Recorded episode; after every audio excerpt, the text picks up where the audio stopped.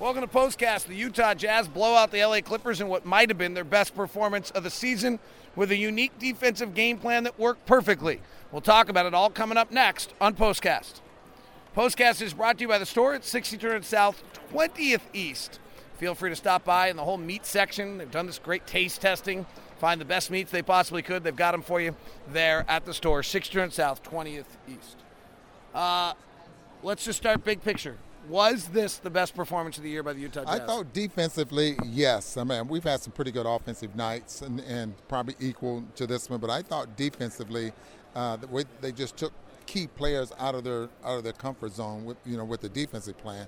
I'd have to say absolutely yes. This is a was supposedly a pretty good basketball team and probably a pretty desperate team. If we look if you look at this from the Clippers standpoint tonight, they had a four game homestand against Detroit, New Orleans, Utah, and Golden State. This was their kind of we win three out of four, we're on our way.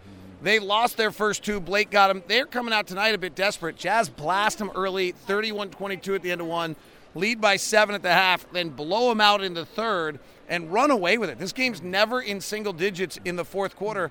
That to me is what's impressive is this was an important game to the Clippers and then for the Jazz to go on the road and win yet a I think it's their eighth game this year on the road in the Western Conference where they have a win. That's a that's the most of anyone in the NBA. Yeah, and if you look at the Jazz stats, I mean they shoot 46%, which is very respectable. Very respectable offense, but the defense really, you know, really did the job. The Clippers shoot I mean, I'm sorry, Jazz shoot 51%.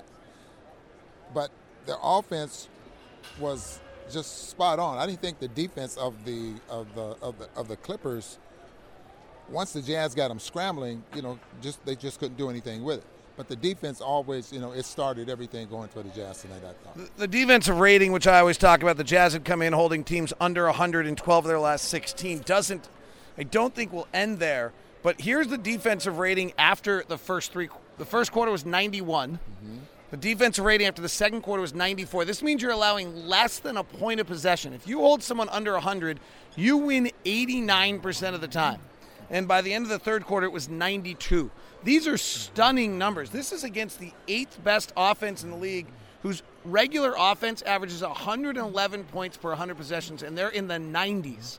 This hmm. was a great defensive performance, and we all know who's causing that. well, if you think back to last season where the Jazz were defensively and where they were offensively, I think we're getting back to that to that point right now, uh, especially you know with the type of teams that we're playing and getting a chance to, um, uh, you know, catch up for the most part because the struggle started early in the year with the road uh, schedule uh, and playing some very tough teams to the point where defense just wasn't catching up or the offense wasn't catching up to the defense or defense wasn't catching up to the offense, but it was a struggle uh, right now, boy, it's just beautiful basketball what the Jazz are doing. You notice all the uncontested shots we had tonight and the shots we were able to get at the rim. Is Donovan getting more comfortable playing the point guard? Because tonight was a really tough task with Beverley and Bradley and the double teams and the blitzing, and he seemed to be as inclusive tonight as he has been on. I mean, he, he stayed in, in the attack mode. That that's for sure, and that was something I was glad to see. I was expecting full court pressure to put on him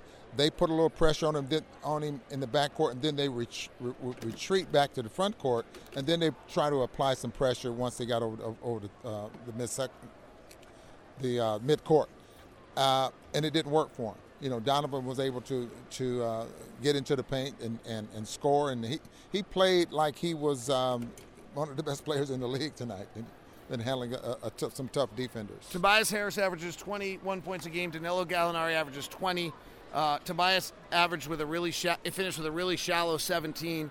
Gallinari finished with nine. What did the Jazz do to those guys? Well, I thought keeping them going to their right and not letting them come back to their left hand was, was something that they wasn't ready for, uh, and they didn't have a, a, counter for that. I mean, uh, whenever they were able to get back to, to that left hand, there was someone there. But keeping them going to their right uh, and then switching all over the floor, uh, that created some problems for Tobias Harris couldn't even get shots off in that first half. The first half, he only had four points. Um, um, yeah, he only yeah. had three points. His his 17's really hollow. Yeah, it came at the end of the ball games when there was no chance for them, you know, no chance for him to win. So, uh, taking key guys out of the ball game, uh, the, the, the, best scorers on their team out of the ball game was uh, such a key. Jae Crowder came in three of his last 30. He was 8 of 15, had five threes tonight.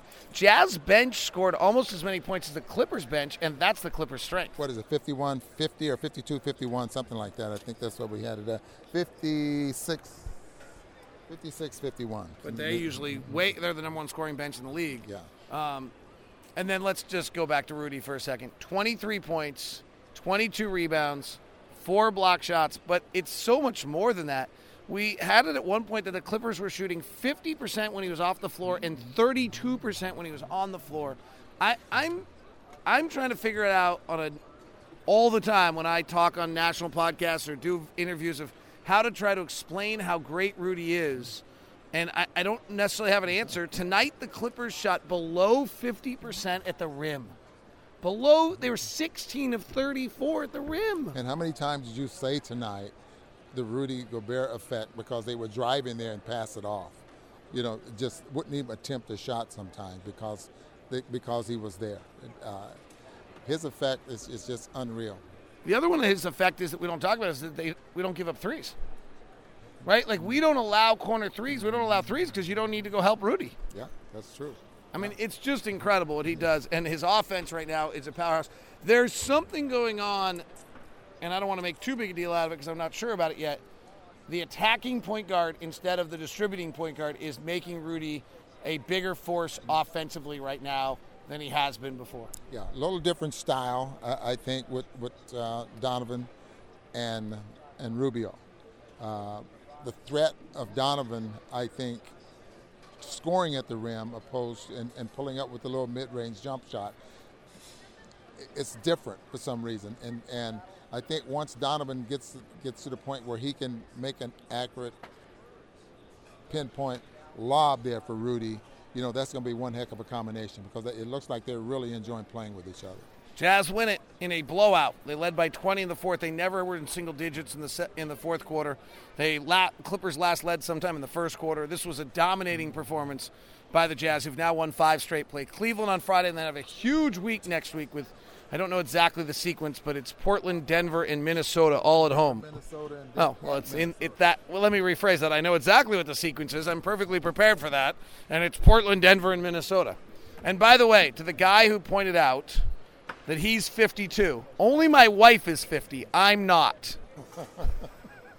See you guys.